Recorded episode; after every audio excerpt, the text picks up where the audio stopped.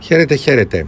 Άλλη μια φωνητική βιβλιοθήκη ξεκινά ε, για χάρη των μηνυμάτων, για χάρη της φιλίας, για χάρη της επικοινωνίας, ε, για να δοκιμάσουμε όλους τους δυνατούς τρόπους επικοινωνίας και ένας από τους πολύ δυνατούς τρόπους, όπως έχουμε πει, είναι και το podcast. Βλέπω τα μηνύματά σας, βλέπω αυτά που μου στέλνετε και θα ήθελα μερικές φορές να κάνουμε ένα podcast διαφορετικό, ξεχωριστό ε, και να είναι και λίγο πιο περίεργο από τα άλλα. Γιατί αυτό που προσπαθεί πάντα κάποιος που θέλει να φτιάξει κάτι, να δημιουργήσει κάτι, να επικοινωνήσει κάτι, είναι να είναι πρωτότυπο αυτό, διαφορετικό και τέλος πάντων να οδηγεί σε συμπεράσματα φρέσκα που ξέρεις τι κάνουν, σε ανανεώνουν, σου δίνουν διάθεση να συνεχίσεις και σου δίνουν αυτή τη φρεσκάδα και την ομορφιά του διαφορετικού και του επέκεινα.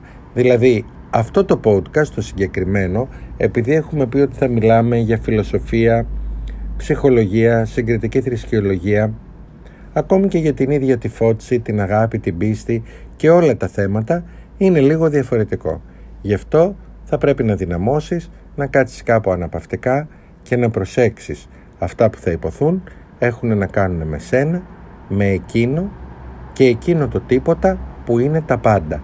Οπότε πρέπει να δώσεις λίγο την προσοχή σου και είναι σίγουρο ότι στο τέλος θα βγεις ανανεωμένος και αναγεννημένος.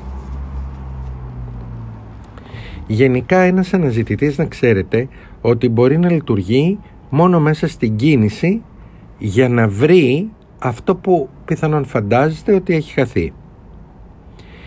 Και είναι κίνηση για να βρεις κάτι που είναι τελείως ανόητο και, ε, συγγνώμη, ακίνητο. Το ρολόι χτυπάει και η αναζήτηση είναι κίνηση στο χρόνο με προσδοκία να βρεις κάτι που είναι άχρονο και ακίνητο και απερινόητο, ε, αδιανόητο ίσως. Αυτό για το οποίο θα μιλήσουμε δεν έχει καμία σχέση με εσάς ή με εμένα απολύτως καμία σχέση με εσάς ή με εμένα. Δεν έχει καμία σχέση με την προσωπική ύπαρξη. Έτσι κι αλλιώς δεν πρόκειται να το αποκτήσετε, κανένας δεν το απέκτησε ποτέ, επειδή έχει σχέση με το ότι δεν υπάρχει κανείς. Εγώ παραδείγματος χάρη δεν το απέκτησα. Δεν ξέρω τίποτα που δεν το ξέρετε και εσείς. Δεν απέκτησα κάτι που δεν έχετε εσείς αλλά όμως κάτι έχει χαθεί. Σε αυτή την περίπτωση μιλάμε για χάσιμο. Πρόκειται για ένα ολοκληρωτικό χάσιμο και είναι χάσιμο κάπου, κάποιου πράγματος στο οποίο πράγμα μάθαμε να πιστεύουμε.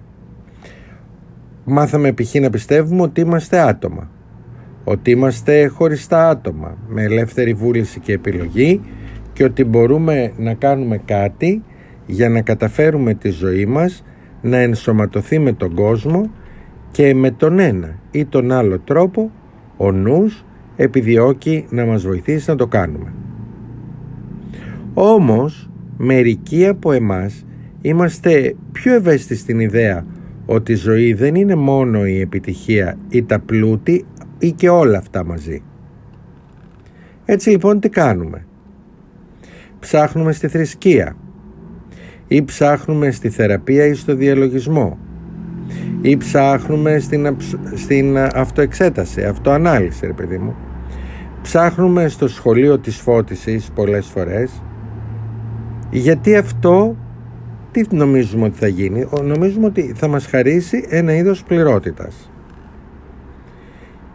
Ξέρουμε αισθανόμαστε ότι υπάρχει κάτι που δεν είναι πλήρες αλλά δεν είναι αυτό.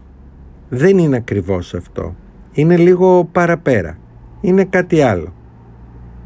Είναι η φώτιση. Και τότε ο νους ενεργοποιείται και φτιάχνει μια εικόνα για το πώς μοιάζει η φώτιση. Πώς μοιάζει η φώτιση; Η φώτιση είναι ευδαιμονία.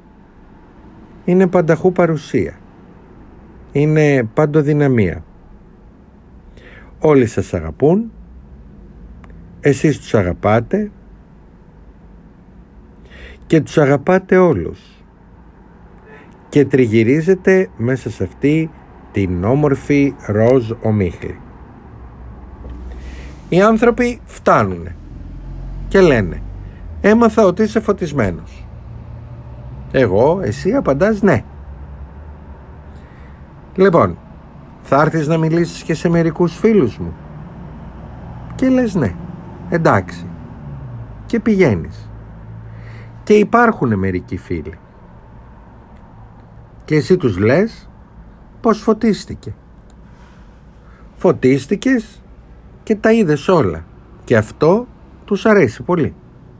Έτσι ακριβώς γίνεται. Ακούγεται καλό. Και σας κοιτάζουν και εσείς είστε ήσυχοι και απόλυτα συγκεντρωμένοι και μέσα σε αυτό το φως της ευδαιμονίας. Αλλά όμως τι γίνεται; Αυτοί θέλουν να γίνουν σαν εσάς και οι φίλοι τους θέλουν να γίνουν σαν εσάς και έτσι φέρνουν περισσότερους φίλους και δέχεστε περισσότερους ανθρώπους και στο τέλος το δωμάτιο δεν σας χωρά και πρέπει να βρεθεί μια μεγαλύτερη αίθουσα. Και τα πλήθη τι κάνουν; Μεγαλώνουν. Και ύστερα λέτε στο φίλο σας εκεί που έχετε γύρω σας Ξέρεις είμαι χαμηλά εδώ σε αυτό το επίπεδο.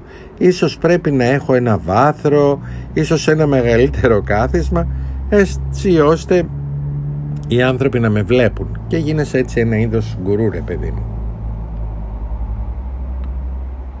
Ξέρετε έχουμε προσλάβει αυτή την ιδέα Ο νους έχει μία ιδέα για το τι είναι φώτιση Είναι μια λοταρία, μια πνευματική λοταρία είναι η μεγαλύτερη λοταρία στην οποία μπορείτε να κερδίσετε. Είναι καλύτερη από το να κερδίσεις 100 δισεκατομμύρια. Είναι μια λοταρία διαφορετική. Επομένως, εσύ τι έχεις να κάνεις σε αυτή τη λοταρία; Να παίξεις. Να ζήσεις με αυτή τη λοταρία.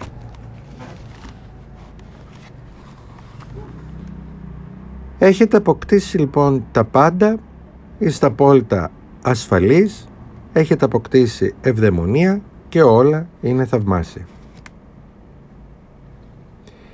Και αυτή είναι η δυσκολία. Επειδή βέβαια στην πραγματικότητα η φώτιση δεν είναι κάτι τέτοιο. Η φώτιση και η απελευθέρωση είναι ευδαιμονική. Δεν είναι η απάντηση στο κάθε τι. Η ζωή συνεχίζεται. Και πώς συνεχίζεται; Συνεχίζεται ακριβώς όπως και πριν. Όμως η διαφορά στην απελευθέρωση, αυτό για το οποίο μιλάμε εδώ, είναι η εξαφάνιση κάθε αίσθησης ότι υπάρχει κάποιος στον οποίο συμβαίνει κάτι. Η απελευθέρωση είναι πάνω από τη φώτιση, πάνω από οποιαδήποτε μορφή αίσθησης φώτισης. Η απελευθέρωση είναι απουσία. Η απελευθέρωση είναι χάσιμο. Το χάσιμο της χωριστικότητας. Και με αυτό το χάσιμο γεμίζει εντελώς η κενότητα.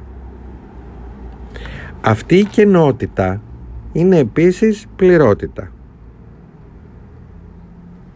Στο τίποτα, όταν δηλαδή δεν υπάρχει τίποτα, τα πάντα γεμίζουν το τίποτα.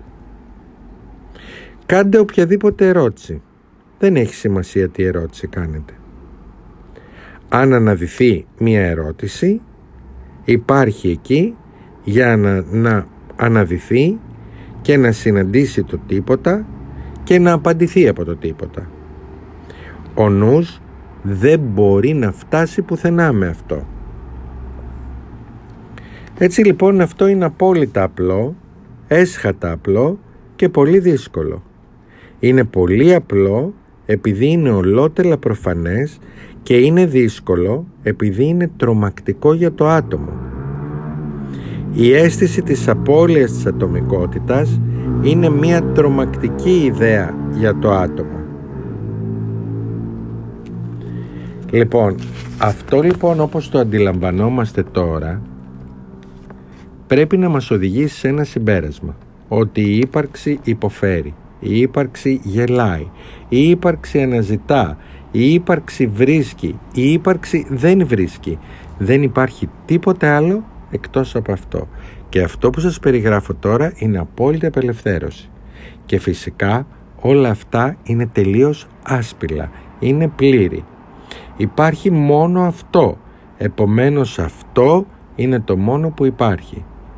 Ωστόσο, σε αυτή την πληρότητα υπάρχει κάτι που νομίζει ότι δεν είναι πληρότητα, που είναι επίσης ύπαρξη, ύπαρξη χωριστή. Η ύπαρξη δεν έχει απαιτήσεις, αλλά εκείνο που αναδύεται μέσα στην ύπαρξη είναι μια φαινομενική ανάγκη και απέτηση να βρει ότι δεν υπάρχει καμία ανάγκη και καμία απέτηση. Κάθε τι που κάνουμε να ξέρετε ότι είναι μία αναζήτηση γι' αυτό. Κάθε θρησκεία, κάθε φαινομενική προσωπική προσπάθεια είναι απλώς μία αναζήτηση γι' αυτό το αδιάγνωστο. Είναι μία αναζήτηση που θέλει να μας οδηγήσει στη μη χωριστικότητα. Ο αναζητητής δεν μπορεί να το δει αυτό, γιατί αυτό είναι άχρονη ύπαρξη. Αυτός είναι η αιώνια ύπαρξη που είναι εκτός χρόνου, εκτός χώρου, εκτός επίτευξης.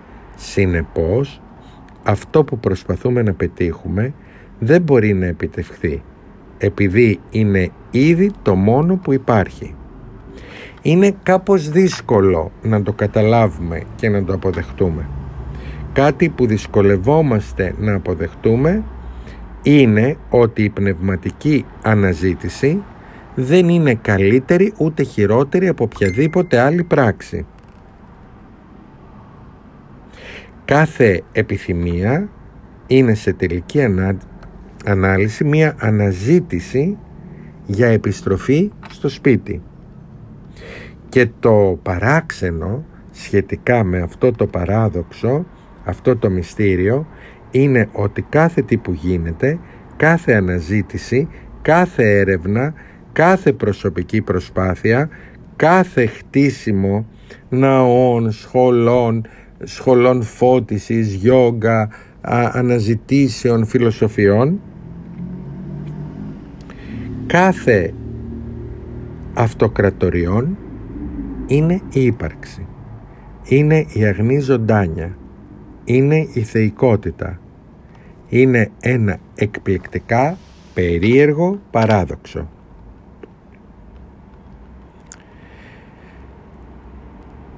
Τίποτα δεν επιλέχθηκε ποτέ. Ολόκληρο το όνειρο της επιλογής και του κινήτρου είναι ότι υπάρχει κάτι στο χρόνο που μπορεί να κινηθεί προς τα εμπρός με πρόθεση από ένα τόπο που ονομάζεται διτότητα σε ένα τόπο που ονομάζεται ενότητα. Ποτέ δεν υπήρξε τίποτε άλλο εκτός από ύπαρξη. Και αυτό είναι το αιώνιο τίποτα που περιέχει το παν. Αυτό είναι απελευθέρωση. Αυτό ονομάζεται απελευθέρωση. Δεν υπάρχει πουθενά, δεν υπάρχει χρόνος ή χώρος, εκτός μόνο στην εμφάνιση. Δεν υπάρχει τίποτε άλλο εκτός από αυτό και αυτό είναι το τίποτα που περιέχει τα πάντα και συμβαίνει. Είναι αυτό που αποκαλούμε θεϊκότητα. Αυτό είναι ένα βήμα για το οποίο μιλάμε τώρα που διαπερνά ακόμη και τη φαντασίωση της φώτισης. Αυτό είναι ένα βήμα που το ονομάζω απελευθέρωση.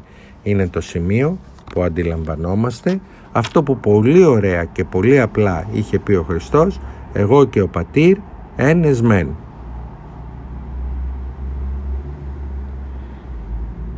Ναι. Όταν είναι κανείς χωριστός αρέσκεται να ρωτάει γιατί;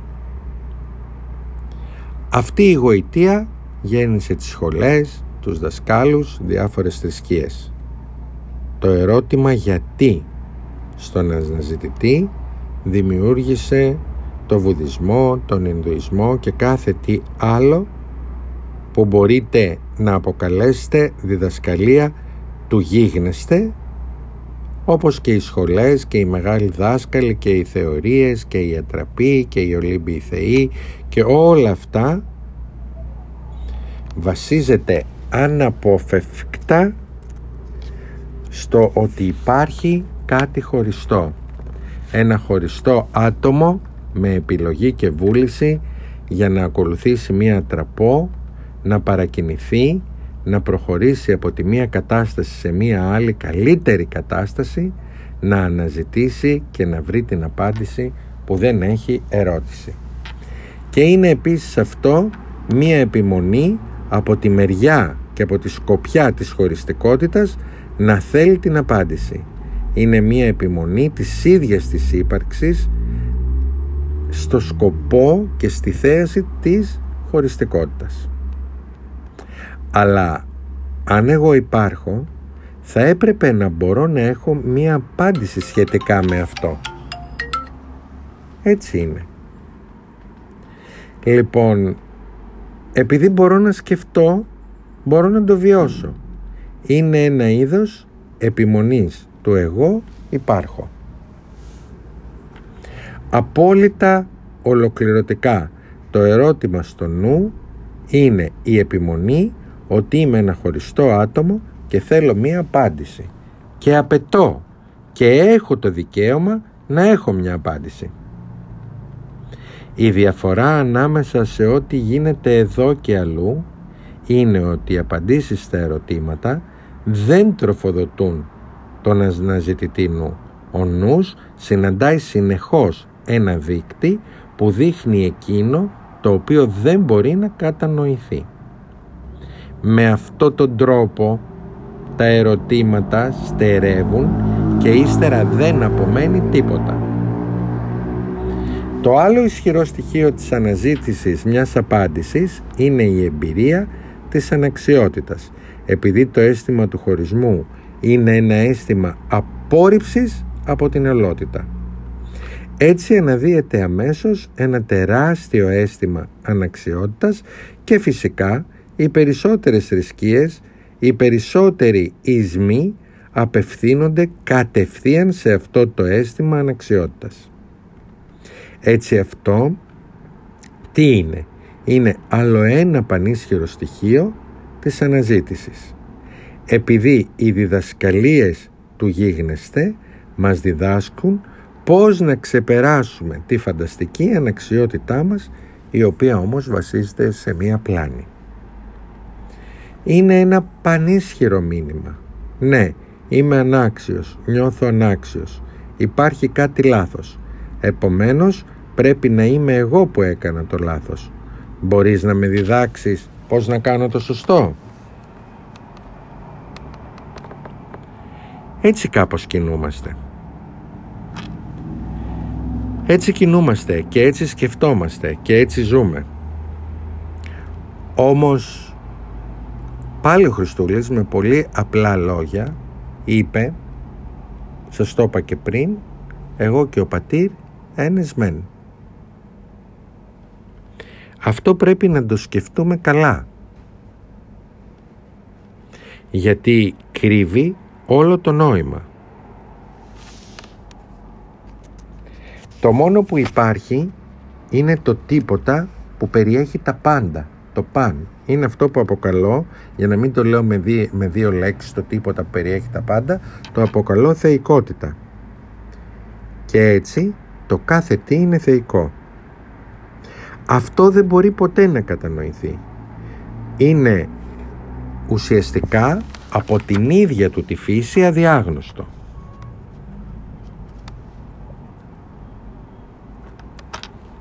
Δεν υπάρχει ο ένας ή ο άλλος εκτός μόνο στο όνειρο του χωρισμού. Είναι απλώς ότι το παν, η πληρότητα δηλαδή, δεν φαίνεται να κάθεται σε μία αίθουσα φορώντας καφέ ζακέτα και μπλε φόρμα.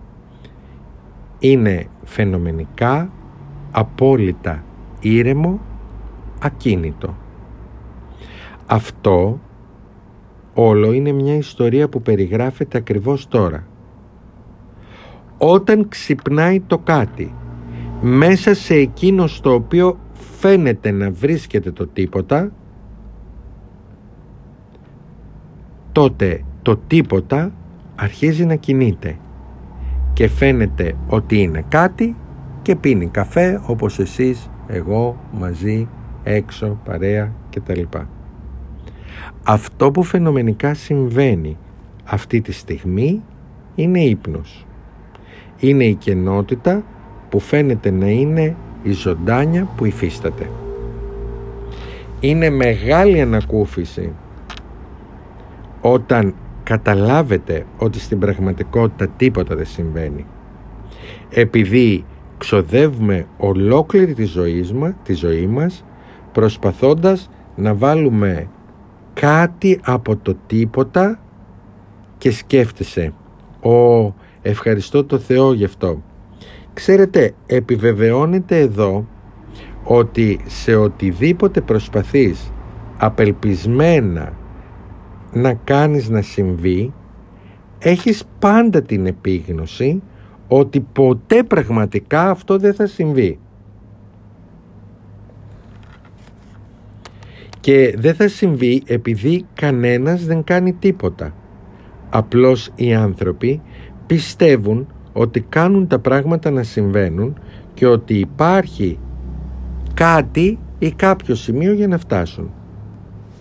Είναι δηλαδή σαν, πώς φανταστείτε το, σαν να προσπαθούμε να γράψουμε επάνω στο νερό. Η αυτοσυνείδηση είναι αποκλειστικά κάτι που η ανθρώπινη ύπαρξη υιοθετεί ή παίρνει μαζί της από πολύ μικρή ηλικία. Δεν υπάρχει τίποτα και ύστερα κάτι αναδύεται που ονομάζεται χωριστή ύπαρξη ή αν θέλετε αυτοσυνείδηση. Έχω συνείδηση δηλαδή ότι είμαι ένας χωριστός εαυτός. Στην ουσία αυτό είναι η ιστορία του κήπου της Εδέμ. Τρώτε το μήλο της αυτοσυνείδησης, της γνώσης του εαυτού. Η ύπαρξη αναδύεται και είναι φαινομενικά χωριστή και ύστερα αναδύεται η αυτοσυνείδηση. Αλλά μόνο φαινομενικά. Είναι δε πολύ έντονη επειδή αντιλαμβάνομαι εκείνη τη στιγμή της αυτοσυνείδησης ότι τα πάντα ανάγονται σε αυτήν από την ίδια την αυτοσυνείδηση. Και φαίνεται με νόημα αυτό και με σημασία μέσα στο εγώ που προτίθεται στην ύπαρξη που προστίθεται στην ύπαρξη και ονειρεύεται ε, ή πιστεύει ότι τώρα βρίσκεται σε μία ιστορία που αποκαλείται εγώ. Δεν είναι όμως μόνο μία ιστορία. Είναι κάτι περισσότερο από ιστορία. Είναι ας πούμε ένας χρόνος αίσθησης της ύπαρξης. Τίποτα άλλο εκτός από ύπαρξη. Καμία ιστορία. Και ξαφνικά χτυπάς τα χέρια σου και αρχίζει η ιστορία. Αυτή είναι η ιστορία η δική σας και η δική μου στο χρόνο και στο χώρο γιατί έτσι μεγαλώσαμε έτσι μάθαμε έτσι διδαχτήκαμε είμαι ένα άτομο η μητέρα και ο πατέρας μου είναι άτομα ο ιερέας μου και ο δάσκαλός μου ο προϊστάμενός μου, η φίλη μου, η σύζυγός μου, ο φίλος μου όλοι είναι άτομα και όλοι μαζί βρισκόμαστε σε ένα κόσμο στον οποίο αυτό κόσμο είμαστε χωριστοί και έχουμε ελεύθερη βούληση και επιλογή να κάνουμε κάτι. Επειδή φυσικά αυτός ο τόπος στον οποίο τώρα βρίσκομαι πρέπει να έχει κάποιο νόημα. Όλα πρέπει να έχουν κάποιο νόημα. Αυτό λοιπόν το αίσθημα ανησυχίας, αυτό το αίσθημα απώλειας πρέπει να σημαίνει κάτι. Σημαίνει ότι παντρεύομαι, ότι έχω μια καλή δουλειά, έχω τρία παιδιά και όλα είναι θαυμάσια. Ή γίνομαι βουδιστής βρίσκω την Ιρβάνα, όλα πρέπει να έχουν κάποιο νόημα. Επειδή μια ιστορία χρειάζεται μια αρχή, μια μέση και ένα τέλος τουλάχιστον φαινοπενικά. Αυτή η αυτοσυνείδηση είναι αυθόρμητη φαινομενικά. Κανένας δεν την κάνει. Σε κανένα επίπεδο κανένας δεν την κάνει. Είναι απλώς νοήμων ενέργεια.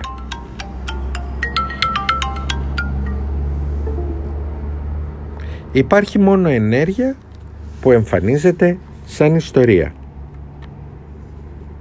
Είναι φαινομενικά κινούμενη. Δεν υπάρχει τίποτα εκεί έξω που να την κατευθύνει. Δεν υπάρχει τίποτα. Υπάρχει απολύτως μόνο ενέργεια που εμφανίζεται σαν αυτό. Δεν υπάρχει θέληση. Δεν υπάρχει μεγαλύτερη θέληση. Δεν υπάρχει επιλογή. Δεν υπάρχει επιλογή κανενός είδους.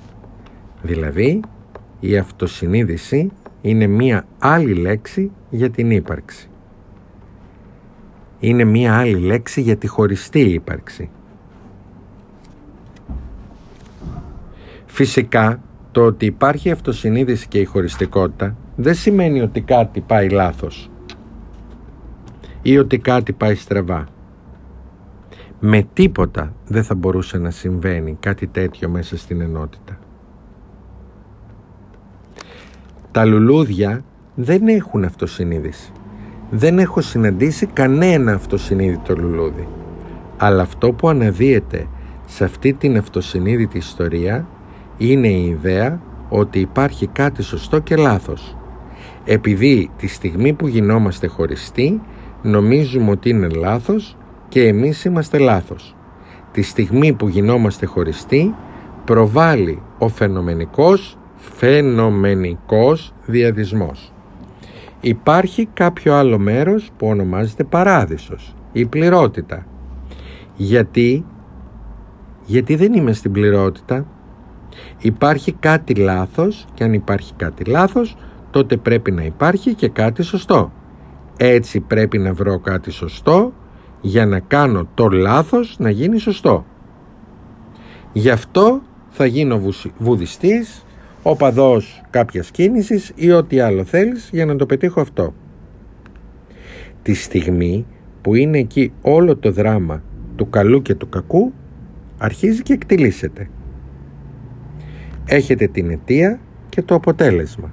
Έχετε το σωστό και το λάθος το κάρμα όπως λένε και την επανενσάρκωση, τον χρόνο και το χώρο, το χωρισμό και την ατραπό.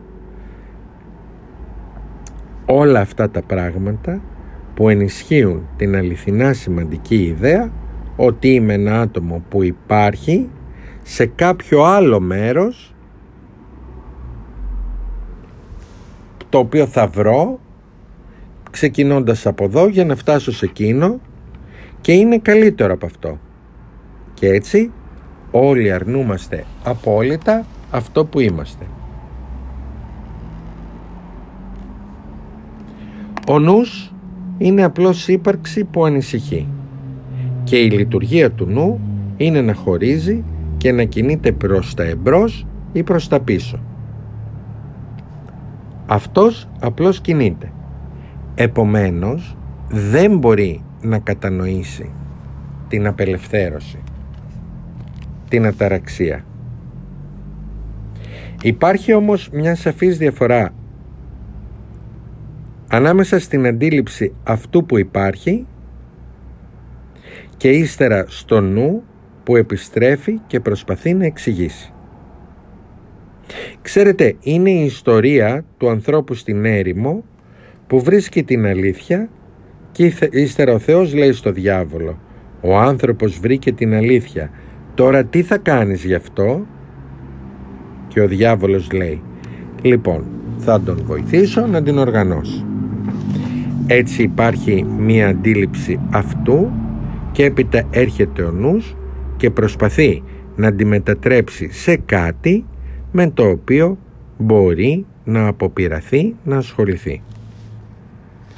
Και ύστερα υπάρχει κάπου ένα είδος μνήμης αυτού που έγινε αντιληπτό. Είναι αυτό ο νους; Είναι μια προσπάθεια να θυμηθεί εκείνο που είναι απεριόριστο και αδιάγνωστο. Οι λέξεις δεν μπορούν όμως ποτέ να το εκφράσουν.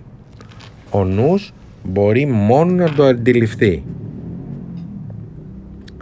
Δεν είναι δυνατόν ο νους να γνωρίσει την αταραξία. Γιατί; Είναι αταραξία κινούμενη. Είναι πάρα πολύ κοντά για να τη δει. Κατά μία έννοια τη στιγμή που αρχίζεις να σκέφτεσαι ότι είναι κοντά τότε βρίσκεσαι ξανά πίσω στη σκέψη ότι είναι ένα άλλο κάτι, ένα άλλο αντικείμενο. Είναι αυτό. Είναι θεϊκότητα. Είναι ζωντάνια. Είναι κατά έναν τρόπο το πιο κοντινό σημείο που μπορείτε να φτάσετε με το νου.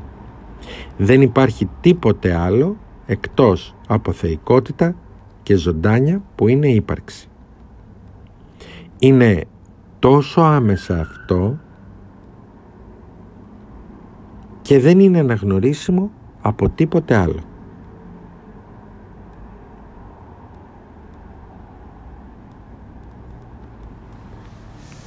Ο νους μπορεί να μας μιλήσει για το μόνο που υπάρχει. Και υπάρχουν άνθρωποι που απλώς θα καθίσουν εκεί και θα σας πούν το μόνο που υπάρχει είναι η ύπαρξη. Δεν υπάρχει τίποτα. Το μόνο που υπάρχει είναι αυτό που εμφανίζεται. Επομένως, μπορεί να διατυπωθεί ενιολογικά. Αλλά στην πραγματικότητα αυτό γίνεται μόνο αισθητό ολοκληρωτικά. Στην πραγματικότητα απλώς βιώνεται περίγραπτα. Δεν μπορεί να περιγραφεί. Είναι αναμφισβήτητα παλόμενο ζωντανό. Είναι ζωντανή θεϊκότητα. Λοιπόν, νομίζω όμως ότι πολλά είπαμε και μάλιστα για ένα τομέα που δεν έχουμε ξαναμπεί ε, και στο συγκεκριμένο θέμα μπορείτε να ξεχάσετε όλα όσα υπόθηκαν γιατί στην τελική δεν έχουν καμία σημασία. Να κλείσετε τα μάτια σας και για μερικά δευτερόλεπτα όχι να το φτιάξετε να αισθανθείτε ότι δεν είστε εσείς και ο κόσμος αλλά να νιώσετε μία ενότητα ότι ο κόσμος είστε εσείς και εσείς και ο κόσμος είστε ένα. Και επίσης την ίδια ενότητα πρέπει να νιώσετε με αυτή τη θεϊκότητα. Να αντιληφθείτε δηλαδή καθώς θα κλείσετε τα μάτια ότι αυτό που θέλει να καταλάβει είναι αυτό που γνωρίζει τα πάντα. Αυτό που γνωρίζει τα πάντα μπορεί να παίξει το ρόλο του να θελήσει να καταλάβει.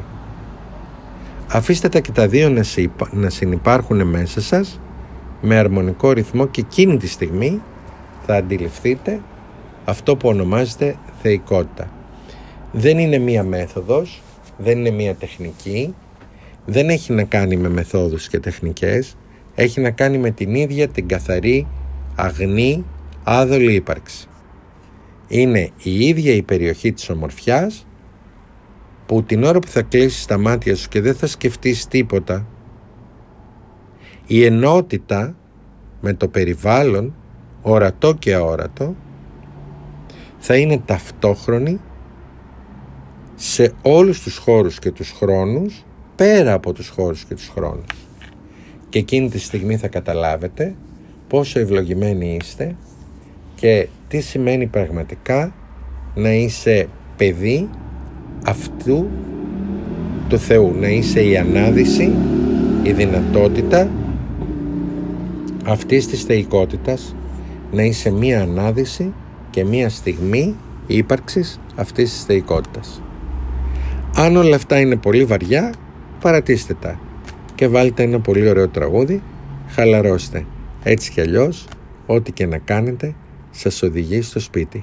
Σας οδηγεί στο σημείο από το οποίο προέρχεστε. Η διαφορά σε όλο αυτό είναι ότι εσείς νομίζετε ότι πρέπει να κάνετε κάτι για να πάτε εκεί. Εγώ προτείνω να χαίρεστε και να τραγουδάτε γιατί αυτό έτσι κι αλλιώς σας πάει εκεί με κάθε τρόπο. Να είστε καλά, να περνάτε καλά, να έχετε το καλύτερο μπροστά σας, ακόμη και αυτές οι σύνθετες σκέψεις ας σας βαραίνουν, φροντίστε να απαλλαχτείτε και από αυτές, περάστε όμορφα, ανοίξτε ένα λαμπερό χαμόγελο, κάντε τα μάτια σας φωτεινά και έτσι απλά σχολιάζουμε και συζητάμε. Τίποτα δεν είναι καλύτερο από αυτό που μπορείτε να σκεφτείτε εσείς τώρα, τίποτα δεν είναι ομορφότερο από αυτό που είστε εσείς τώρα. Φιλιά πολλά και την αγάπη μου. Να είστε καλά.